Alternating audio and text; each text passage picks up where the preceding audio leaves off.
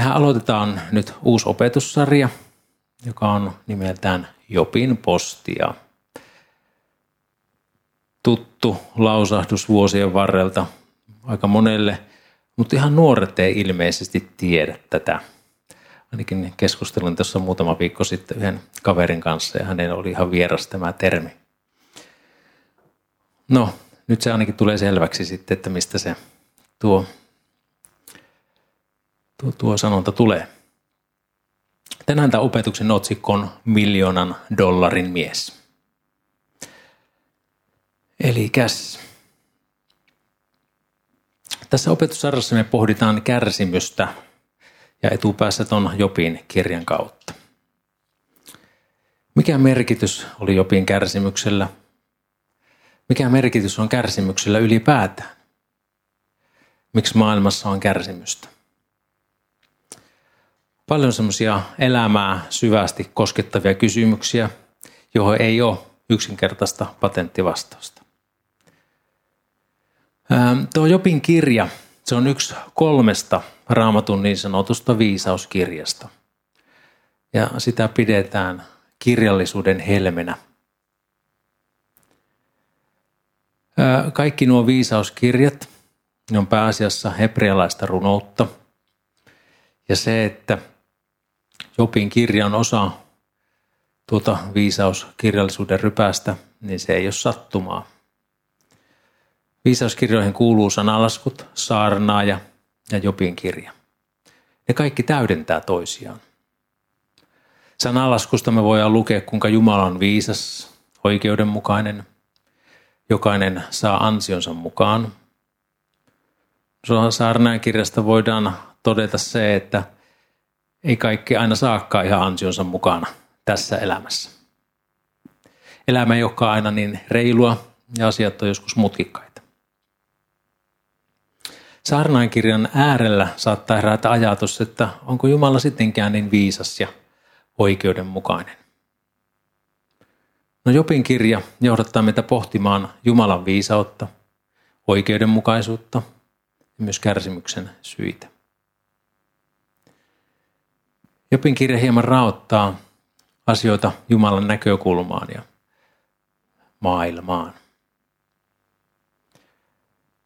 Mä oon otsikoinut ensimmäisen osion tässä Teodikean ongelma.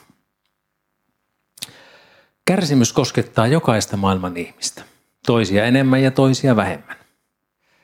Kärsimys herättää monia kysymyksiä.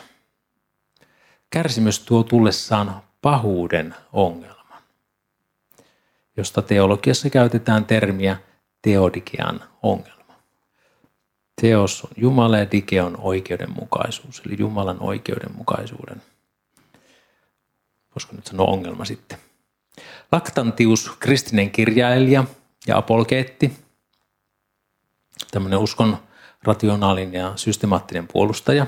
Hän vaikutti 200-luvun loppupuolelle ja 300-luvun alussa. Ja hän kuvasi pahan ongelmaa seuraavasti. Tämä on Tämä on minusta tosi mielenkiintoinen. Tätä, että nyt, nyt kannattaa ottaa sellainen takanoja ja ihan rauhassa miettiä, että mitä tämä kaveri oikein sanoo tässä. Jumala joko haluaa poistaa pahat asiat, mutta ei pysty tähän. Tai pystyy, mutta ei halua. Tai ei halua, eikä pysty. Tai sekä haluaa, että pystyy. Sitten hän vähän avaa sitä. Jos hän haluaa, mutta ei pysty, silloin hän on heikko, eikä tämä päde Jumaliin. Jos hän pystyy, mutta ei halua, silloin hän on pahan suopa, mikä on yhtä vierasta Jumalan luonnolle. Jos hän ei halua eikä pysty, hän on sekä pahan suopa että heikko, meikä näin ollen Jumala. Jos hän haluaa ja pystyy, joka ainoastaan on Jumalalle sopivaa, mistä kaikki pahat asiat tulevat tai miksi hän ei poista niitä. Tämän ongelman äärellä paini niin Job kuin hänen ystävänsäkin. Jopin kirjassa on mielenkiintoista se, että siinä on koko ajan läsnä semmoinen uskon näköala. Kaikki tapahtuu suhteessa Jumalaa. Ei Jumalan kaikki valtiutta tai olemassaoloa missään vaiheessa kyseenalaisteta. Kirjassa mietitään, miksi Jumala toimii niin kuin hän toimii.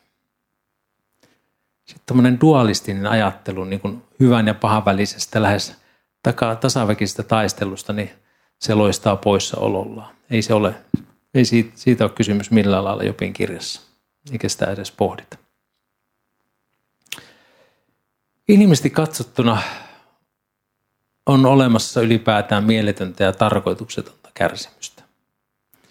Esimerkkinä viattomiin lapsiin kohdistuvat julmuudet, raakuudet, hyväksikäytöt, kansanmurhat, tsunamit, maanjäristykset. Paljon eri asioita. Jopinkin kärsimys näyttää hänen näkökulmastaan täysin tarkoituksettomalta ja perusteettomalta. Hänen kärsimyksensä ei johtunut hänen synneistään, vaikka synnittömäksi häntä ei sanotakaan. Jumala antoi todistuksen Jopin nuhteettomuudesta, vaikkakaan sitä todistuksesta Job ja hänen ystävänsä ei tiennyt yhtään mitään. Jopissa voi myös nähdä esikuvaa Jeesuksen tai Jopin elämässä myös esikuvaa Jeesuksen kärsimiseen. Eilen me vietettiin pitkä perjantaita, joka jälleen muistutti meitä Jeesuksen kärsimyksistä meidän syntien tähden. Jeesus kävi läpi hirvittävän kärsimyksen, syytön, väärien puolesta. Hän kärsi, jotta me, sinä ja minä, voitaisiin saada syntimme anteeksi. Jeesus, joka oli oikeamielinen, puhdas, pyhä, itse rakkaus, kärsi minun syntieni rangaistuksen, syytön, syyllisen puolesta. Toisin kuin Jobin kärsimys, Jeesus kärsimisellään kantoi ja sovitti meidän synnit. Sovittamalla syntimme hän avasi tien Isä Jumala yhteyteen. Ja sitä me saadaan tänäänkin julistaa ja juhlistaa näin pääsiäisenä. Totisesti Kristus on sovittanut meidän syntimme. Totisesti Kristus on ylösnoussut. Ota vastaan tämä totuus omalle kohdallesi, jos et ole sitä vielä tehnyt. Pyydä rukouksessa, että Jeesus Kristus antaa syntisi anteeksi ja lähde seuraamaan häntä. No Jopin kirjaan takaisin. Jopin kirjassa seurataan yhden ihmisen menetystä, kipua, etsimistä ja löytämistä. Jopin kirjasta me nähdään, kuinka hän huutaa, kun tekee kipeitä. Hän ei myöskään pelkää osoittaa vihan ja tyytymättömyyden tunteita Jumalalle. Hänen aitoudessaan on jotain lahjomatonta. Jopin kirja on myös kohtuullisen pitkä, 42 lukua. Ja näissä opetuksissa me ehditään nostaa esiin vain joitakin kohtia tästä kirjasta.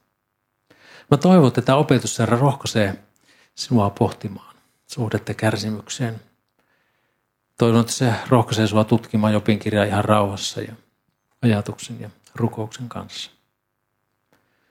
Jopin kirjan ajaton.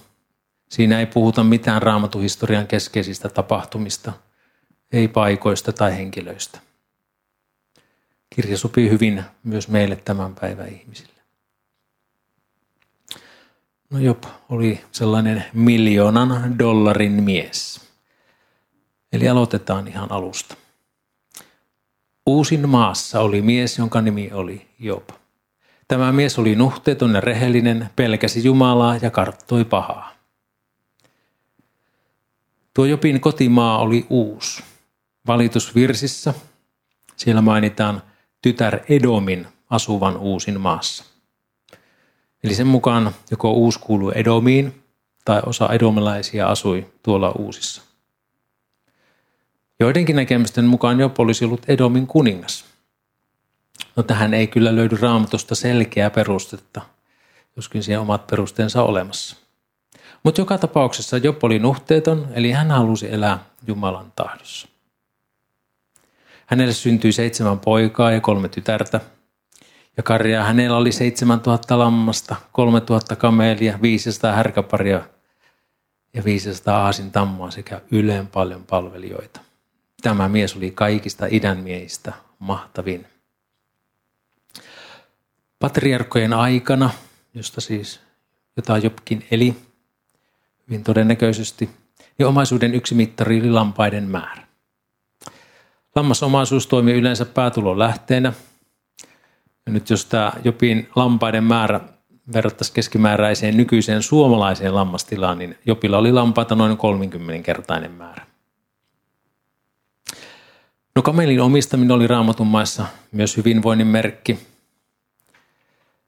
Härkää israelaiset käytti vetojuhtana ja härkä oli myös arvokas uhrieläin.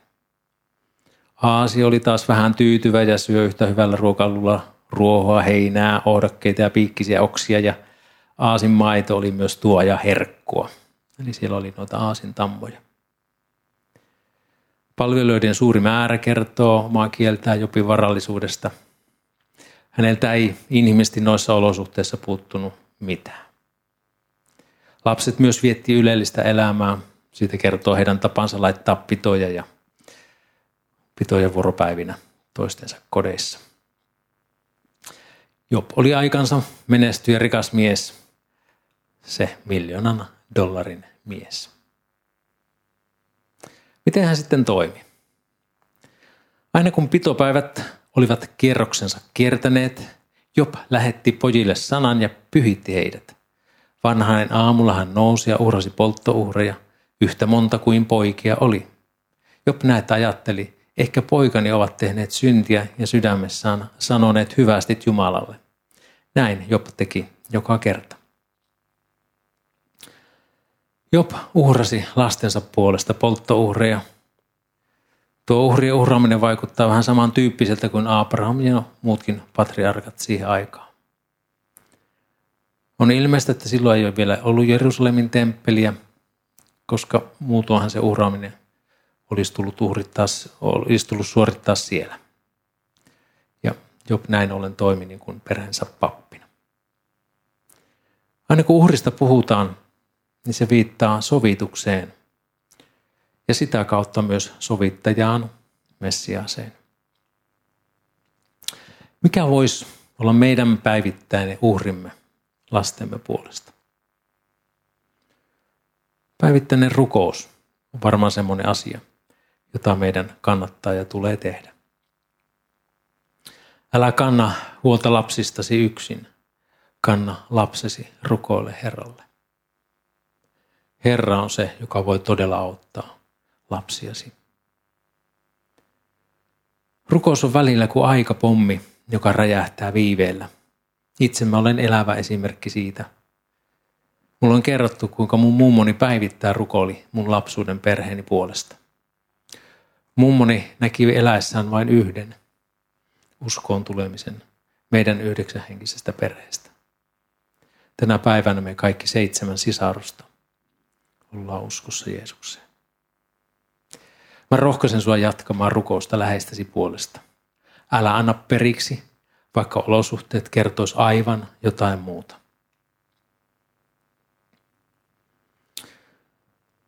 No sitten seuraavaksi Jopin kirja siirtyy kerronnassaan taivaaseen. Job sekä hänen ystävänsä, jotka esiintyy kirjan sivuilla, ei tiedä noista taivaallista tapahtumista yhtikäs mitään.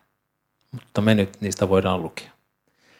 Mutta kun eräänä päivänä Jumalan pojat tulivat ja asettuivat Herran eteen, tuli myöskin saatana heidän joukossansa. Niin Herra kysyi saatanalta, mistä sinä tulet? Saatana vastasi Herralle ja sanoi, maata kiertämästä ja siellä kuleksimasta. Niin Herra sanoi saatanalle, oletko pannut merkille palvelijani Jobia? Sillä ei ole maan päällä hänen vertaistansa. Hän on nuhteeton ja rehellinen mies, pelkää Jumalaa ja karttaa pahaa.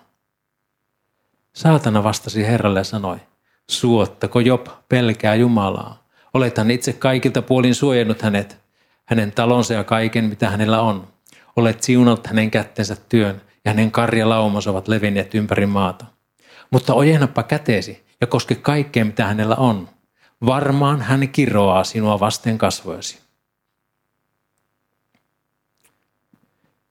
Jumalan poikien katsotaan yleisesti tarkoittavan enkeleitä.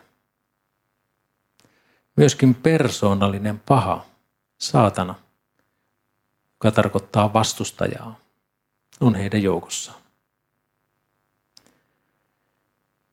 Jopin tuo hurskas Jumalan mielen mukainen elämä oli rekisteröity myös pahan puolella. Saatana ei tarvinnut pitkään pohtia, kenestä Jumala puhuu. Hänellä näytti olevan syytös ja argumentit valmiina. Tämä kertoo hänen toimintamallistaan. Saatana oli selvästi etsinyt Jopin elämästä heikkoja kohtia, mutta niitä ei ollut, koska Jumala oli suojellut häntä.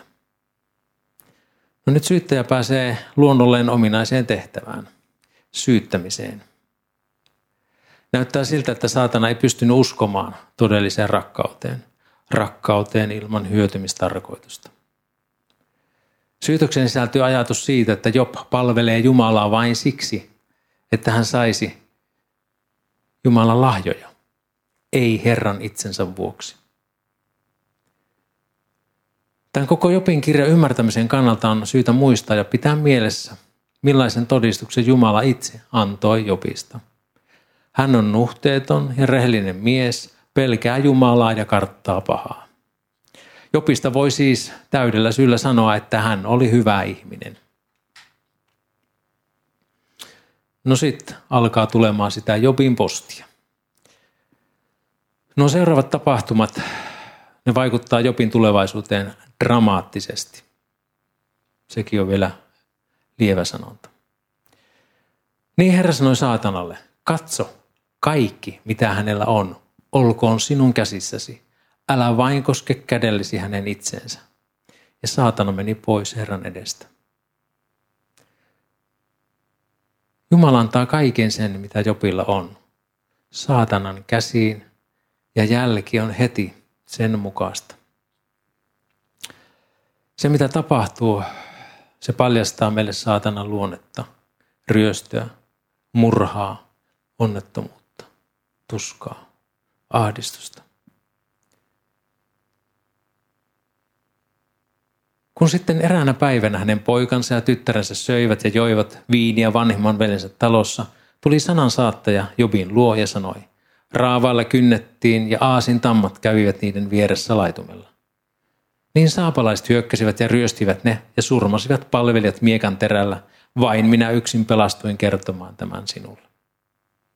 Hänen vielä puhuessaan tuli toinen ja sanoi, Jumalan tuli iski alas taivaasta, sytytti palaamaan lampaat ja palvelijat ja kulutti heidät. Vain minä yksin pelastuin kertomaan tämän sinulle. Hänen vielä puhuessaan tuli taas toinen ja sanoi, kaldialaiset asettuivat kolmeen joukkoon ja karkasivat kamelien kimppuun. Ryöstivät ne ja surmasivat palvelijat miekan terällä. Vain minä yksin pelastuin kertomaan tämän sinulle. Hänen vielä puhuessaan tuli taas toinen ja sanoi, poikasi ja tyttäresi söivät ja joivat viiniä vanhimman veljensä talossa – Katso silloin suuri tuulispää tuli tuolta puolen erämaan ja iski talon neljään nurkkaan ja se luhistui nuorukaisten päälle niin, että he kuolivat.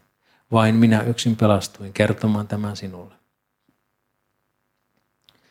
Silloin Job nousi, repäisi viittansa ja leikkasi, leikkasi hiuksensa, heittäytyi maahan ja rukoili. Ja hän sanoi, alastona minä tulin äitini kohdusta ja alastona minä sinne palajan. Herra antoi ja Herra otti. Kiitetty olkoon Herran nimi. Kaikessa tässä Job ei tehnyt syntiä eikä puhunut nurjasti Jumalaa vastaan. Se, mitä Job joutuu kokemaan, niin se ylittää inhimillisen sietokyvyn mennen tulleen ja palatessa. Job ja kuka ihminen ei tiennyt, miksi kaikki se paha kohtasi häntä. Se on ollut varmasti tosi sokeraava niin hänelle itselleen kuin ystävillekin. Mä tulkitsen tota tapahtunutta niin, että salliessaan saatanan toiminnan Jumala todisti näin Jopin hurskauden ja rakkauden aitouden. Job ei tätä tiennyt. Hän oli kuin pimeässä huoneessa. Hän oli ihan pihalla kaikesta siitä, mikä häntä ja hänen perhettään kohtasi. Tässä kohtaa tulee kyllä kysymys mieleen, miksi rakastava Jumala salli saatanan koetella Jobia. Mä en tiedä oikeita vastausta, mutta mä en pääse ohi seuraavasta ajatuksesta. Pyyteettömässä ja vapaaehtoisessa rakkaudessa sekä uskollisuudessa, jota Job osoittaa suhteessa Jumalaa. Siinä on valtava voima. Jopin rakkaus ja uskollisuus, se murskasi saatanan syytökset. Se riisui syyttäjän aseista.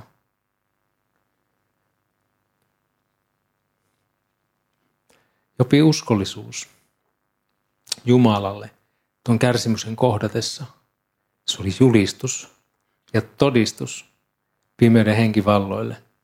Se oli julistus ja todistus siitä, että ihminen voi ja haluaa elää vapaaehtoisesti Jumalan yhteydessä ja hänen auktoriteettinsa alaisuudessa, hänen voimastaan.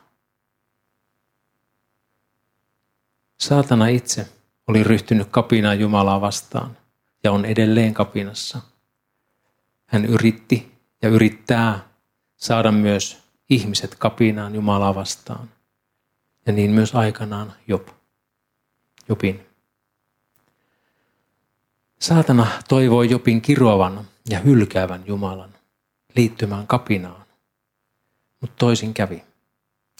Jopin suhtautuminen kärsimykseen ja toiminta sen keskellä osoitti saatanan valehtelijaksi, häviäjäksi ja saattoi sen häpeään. Jooni Eriksson on sanonut jotenkin tähän tapaan. On suuri ihme, että Jumala parantaa sairaudesta.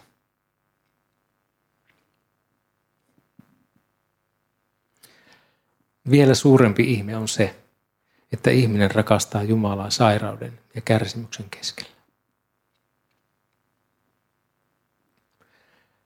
Hän itse halvautui, neliraja halvaantui 17-vuotiaana sukellusonnettomuudessa vuonna 1967. Tänä päivänä hänen palvelutyönsä, Joni ja ystävät järjestönsä ovat auttaneet vammaisia ja, heidän perheitään yli 40 vuoden ajan. Hän on kokenut paljon kärsimystä, kuitenkaan se ei ole katkeroittanut häntä. Kiusaus siihen on ollut varmasti suuri monta kertaa. Kärsimyksen maaperästä on noussut vammaisten keskuudessa runsaasti hyvää hedelmää kantava palvelutyö. Jumala antako armoa meille, ettei kärsimys katkeroittaisi ja vierrottaisi mitä hänestä, vaan että se voisi johtaa syvempään Jumalan tuntemiseen ja uskolliseen palvelemiseen. No sitten tulee vielä lisäkoetus. Jopin koetus ei päättynyt vielä tähän. Palataan noihin taivaan tapahtumiin ja luetaan pätkä Jumalan ja saatanan välisestä keskustelusta. Niin Herra sanoi saatanalle, oletko panut merkille palvelijani Jopia? Sillä ei ole maan päällä hänen vertaistansa. Hän on nuhteeton ja rehellinen mies. Pelkää Jumalaa ja karttaa pahaa. Vielä hän pysyy hurskaudessansa ja sinä olet yllyttänyt minut häntä vastaan tuhoamaan hänet syyttömästi. Saatana vastasi Herralle ja sanoi, nahka nahasta ja kaikki mitä ihmisellä on, hän antaa hengestänsä. Mutta ojennappa käteesi ja koske hänen luihinsa ja lihansa, varmaan hän kiroaa sinua vasten kasvoasi. Herra sanoi saatanalle, katso, hän olkoon sinun käsissäsi, säästä kuitenkin hänen henkensä. Niin saatana meni pois Herran edestä ja löi Jopiin pahoja paiseita kantapäästä kiireeseen asti. Ja tämä otti saviastian sirun sillä kaapiakseen itseänsä ja istui tuhkaläjään. Niin hänen vaimonsa sanoi hänelle, vieläkö pysyt hurskaudessasi, kirroa Jumala ja kuole. Mutta hän vastasi hänelle, sinä puhut niin kuin mikäkin houkka nainen. Otammehan vastaan Jumalta hyvää, emmekö ottaisi vastaan pahakin. Kaikessa tässä Job ei tehnyt syntiä huulillansa. Eli edelleen Herran todistus Jopia kohtaan on sama. Hän on nuhteeton ja rehellinen mies, pelkää Jumalaa ja karttaa pahaa. Syyttäjä toimi jälleen samoin kuin edelliselläkin kerralla ja hän saa vieläkin luvan koetella Jopia sairastuttaen hänet. Vaimokin kehotti jo kiroamaan Jumalan. Tuon sairauden kohdatessa ja kehon riutuessa Job ei kironnut eikä hyllännyt Jumalaa. Huomasitko, että vaikka Jumala ei suoranaisesti toteuttanut Jopin onnettomuuksia, hän sanoo saatanalle, sinä olet yllyttänyt minut häntä vastaan, tuhoamaan hänet syyttömästi. Saatana voi tehdä vain sen, minkä Jumala sallii, ei yhtään enempää. Se me nähdään tuosta käydystä keskustelusta ja niistä asioista, mitä Jopille sitten tapahtuu. Toisaalta on turvallista tietää, että kohtaa meitä mikä tahansa kärsimys. Se on vähintään Jumalan sallimus, ei välttämättä tahto. Sitten voi ajatella, että jos Jumalan sallimus tulee täydellisen rakkauden taholta tai tahdosta, voiko sallimuksen perimmäinen tarkoitus olla paha? Viattomienkin ihmisten kärsimys, vauvojen ja lapsien, se on Jumalan sallimusta. Jos ja kun Jumala on kaikki valtias ja kaikki voima. Silloin kun viattoman kärsimys tulee lähelle, se vetää kyllä tosi hiljaiseksi ja vakavaksi. Silloin tulee mieleen kysymys, miksi? Miksi kysymys? Se tuli mieleeni Jopille kuin hänen ystävilleenkin. No noihin keskusteluihin Sanders Robert palaa ensi kerran opetuksessa. Mutta palataan vielä Jopin tuntoihin ja ystäviin.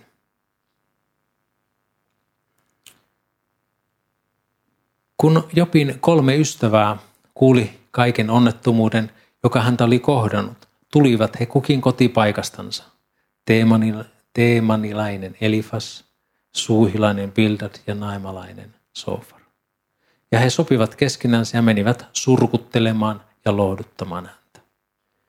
Mutta kun he jonkun matkan päässä nostivat silmänsä, eivät he enää voineet tuntea häntä, niin he korottivat äänensä ja itkivät, repäisivät kukin viittansa ja viskasivat tomua taivasta kohti päitteensä päälle. Sitten he istuivat hänen kanssaan maassa seitsemän päivää ja seitsemän yötä, eikä kukaan heistä puhunut sanakaan hänelle, sillä he näkivät, että hänen tuskansa oli ylen suuri. Noita Jopi ystäviä on tullut monta kertaa moitittua huonoiksi. Mutta kun ajattelee, niin en mä kuitenkaan tiedä yhtäkään ihmistä, joka olisi osoittanut samalla tavalla myötätuntoa kuin Jopin ystävät teki. He itki yhdessä. He osoitti kokonaisen viikon ajan empatiaa vain olemalla läsnä ja olemalla hiljaa. Toistavien toiminta heidän tullessaan kärsimän Jopin luo, niin se oli esimerkillistä – vaikka sitten myöhemmät vaiheet osoittaa, ettei he pystynyt siihen jatkossa. Mä veikkaan, että seitsemän minuutin hiljaisuus se voi olla jo saavutus kärsivän rinnalla tänä päivänä. He oli siis sen seitsemän päivää. Jos meillä on ystävä kriisin keskellä, ei pelätä lähestyä häntä siksi, ettei me osattaisi lohduttaa – tai sanoa mitään. Riittää, että on läsnä, että on saatavilla. Ei tarvita suuria sanoja, ei tarvita neuvoja, tarvitaan läsnäoloa, hyväksyvää katsetta, kuuntelevaa sydäntä ja korvaa, lempeitä murauksia.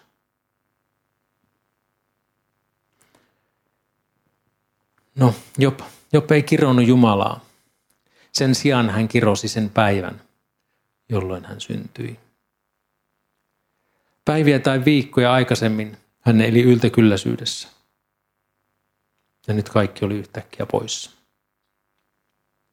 Seitsemän päivän hiljaisuuden jälkeen Job alkaa puhumaan. Sen jälkeen Job alkoi puhua ja kirosi syntymäpäivänsä.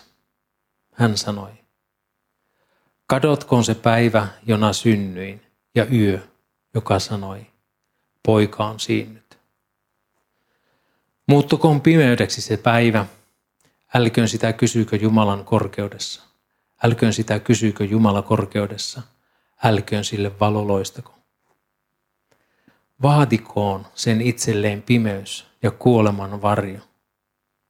Laskeutukoon pilvisen päälle, kauhistettakoon sitä päivän pimeneminen. Ottakoon pimeys pois sen yön. Älköön se iloitko vuoden päivien joukossa, älköön se kuuluko kuukausien lukuun. Hedelmätön olkoon se yö, älköön sinä yönä riemuhuuto raikuko. Kirrotkoon sen päivien manajat, ne, jotka ovat valmiit herättämään Leviatanin. Pimentykööt sen aamutähdet, odottakoon se valoa, joka ei tule. Älköön se aamuruskon katsette nähkö, sillä se ei sulkenut minulta kohdun ovea eikä kätkenyt vaivaa silmiltäni. Mulla on tässä muuten tosi pitkiä näitä lukuja tai noita jakeita, monta jaetta tässä. Mutta mä jotenkin koen, että nämä on niin huikeasti Job on sanottanut näitä asioita, että ne puhuu itse puolestaan. Tossakin niin kuin jokainen jae, ne pitää sisällään vahvan toivotuksen siitä, ettei sitä syntymäpäivää olisi koskaan ollut.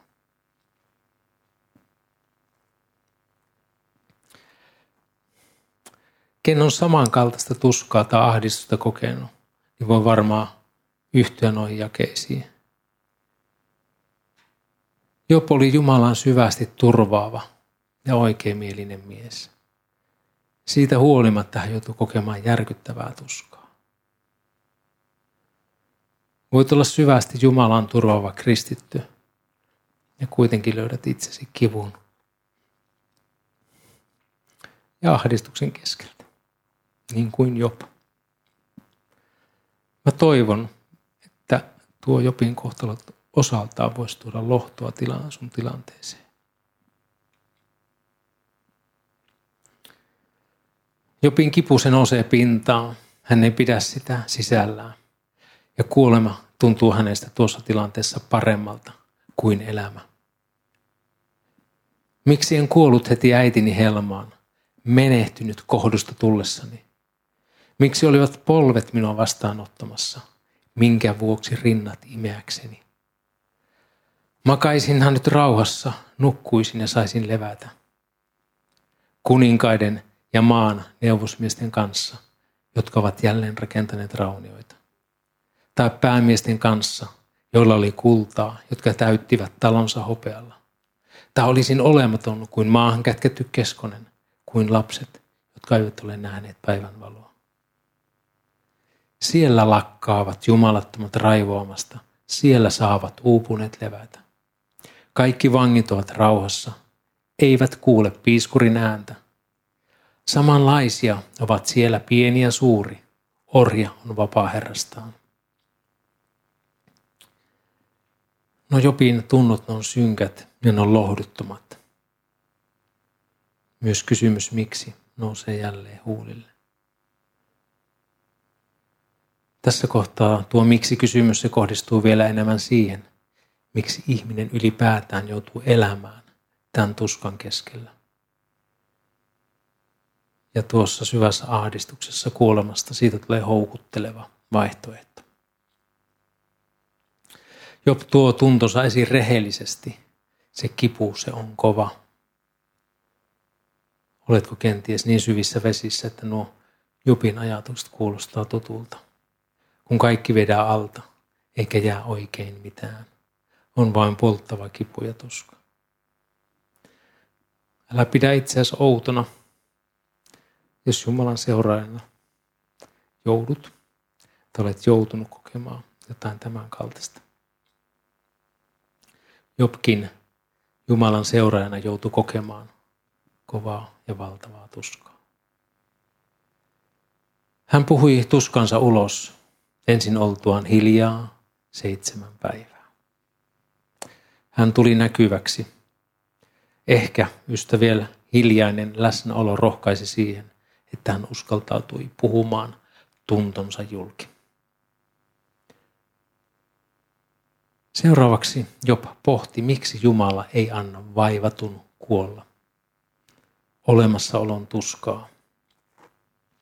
Miksi hän antaa vaivatulle valoa ja elämää murhemieliselle? Hehän odottavat kuolemaa, joka ei tule, etsivät sitä enemmän kuin aaretta. Iloitsisivat riemusta huutaan, jos saisivat osakseen haudan. Miksi hän antaa valoa miehelle, jonka tie on ummessa, jonka Jumala on sulkenut aitaukseen? Huokaus on tullut leiväkseni, valitukseni virtaa kuin vesi. Mitä minä kauhistuin, se minua kohtasi. Mitä pelkäsin, se minulle tapahtui. En ehtinyt tyyntyä, en asettua rauhaan, enkä käydä lepoon, kun tuska tuli jälleen. Eli jo pohti sitä, miksi hän vielä ylipäätään oli hengissä. Miksi hänen piti vielä elää kokemansa tuskan keskellä. Se, mitä Job oli pelännyt, nyt se kohtasi häntä. Onko nämä Jopin kysymykset ja ajatukset tuttuja?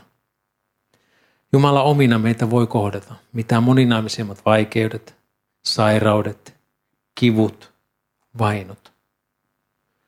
Oliko Job Jumala hylkäämä, kun kaikki tämä kohtasi häntä? Oliko Job tehnyt jotain väärää tai kärsikö hän tekojensa seurauksia, kun onnettomuudet ja sairaudet kohtasi häntä?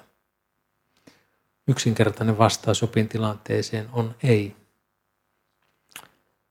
Mutta Job ei tiennyt, miksi kaikki tämä häntä kohtasi. Hän kyllä kyselee Herralta pitkin kirjan sivuja vielä monta kertaa syytä kärsimisilleen.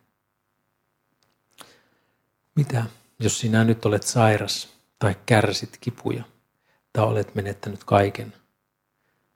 Onko sinun kärsimyksesi syy väärissä elämänvalinnoissa? Se voi olla sitäkin, mutta se ei varmasti ole sitä aina. Kärsimykseen meidän tulee suhtautua nöyrästi. Meidän tulee olla varovaisia syy- ja seuraustulkinnoissa. Niin meitä itseämme kuin meidän lähimmäisiäkin kohtaa. Me vielä lopuksi otan kertauksena. Eli Jeesus kärsimisellään, hän kantoi ja sovitti meidän syntimme. Ota vastaan tämä totuus omalle kohdallesi, jos et ole sitä vielä tehnyt. Mä rohkaisin jatkamaan rukousta läheistäsi puolesta. Älä anna periksi, vaikka olosuhteet kertois aivan jotain muuta. Kärsimyksen maaperästä voi nousta hyvää hedelmää. Jumala antako armoa meille, ettei kärsimys katkeroittaisi ja vierottaisi meitä hänestä, vaan johtaisi syvempään Jumalan tuntemiseen. Kohtaa meitä mikä tahansa kärsimys, se on vähintään Jumalan sallimus. Se voi olla myös hänen tahtonsa.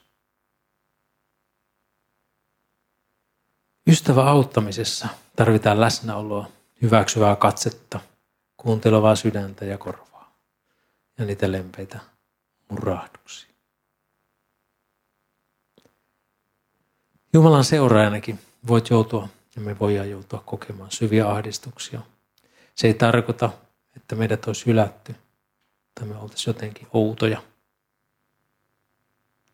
Ja kärsimyksen edessä on hyvä olla varovainen niin syy kuin seuraussuhteiden tulkinnoissakin. Rukoillaan yhdessä.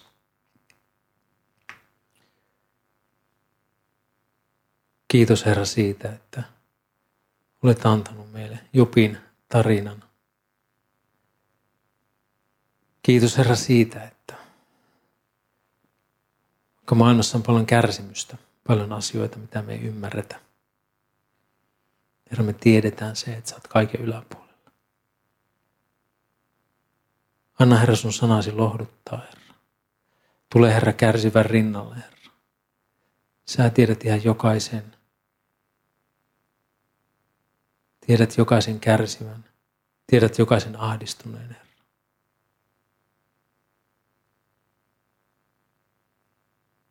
Kiitos, Herra, että et sinä halua olla kaukana, etkä sinä ole kaukana.